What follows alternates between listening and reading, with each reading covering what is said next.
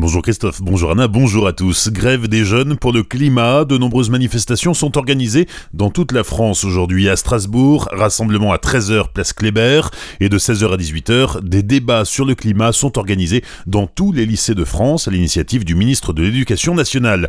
Mais l'avenir de la planète ne concerne pas que les jeunes. Ce week-end, une marche jaune de 24 heures est organisée à Célestat. Elle englobe plusieurs causes, le climat, le handicap, la justice fiscale, la justice sociale et la démocratie. Rendez-vous cet après-midi à 15h place Vanol à Célestat. Demain, de 14h à 17h, aura lieu une manifestation, toujours place Vanol, pour refermer cette marche jaune.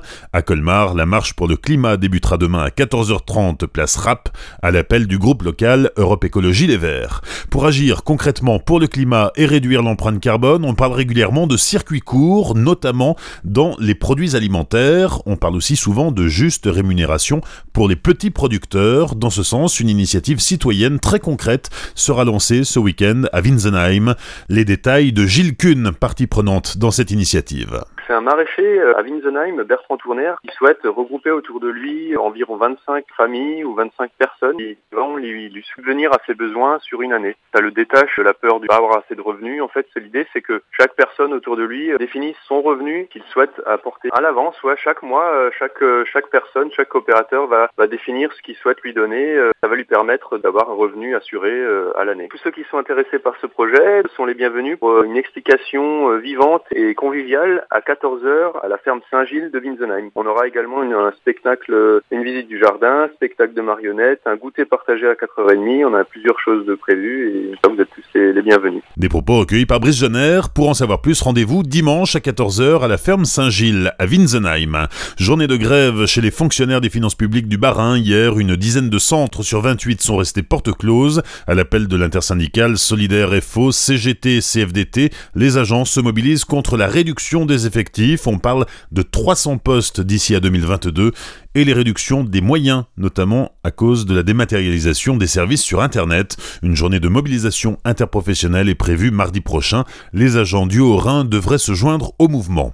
La jeune femme de 21 ans, entre la vie et la mort après être tombée d'un toit le mois dernier à Houssen, va mieux. Elle avait fait une chute d'une quinzaine de mètres en voulant sauver son chat. Hospitalisée en état d'urgence absolue, elle était dans le coma. Son état s'est rapidement amélioré et elle a pu quitter l'hôpital. Un père de famille placé en garde à vue hier matin à Strasbourg, l'individu est soupçonné de violence sur sa femme et son fils de 11 ans.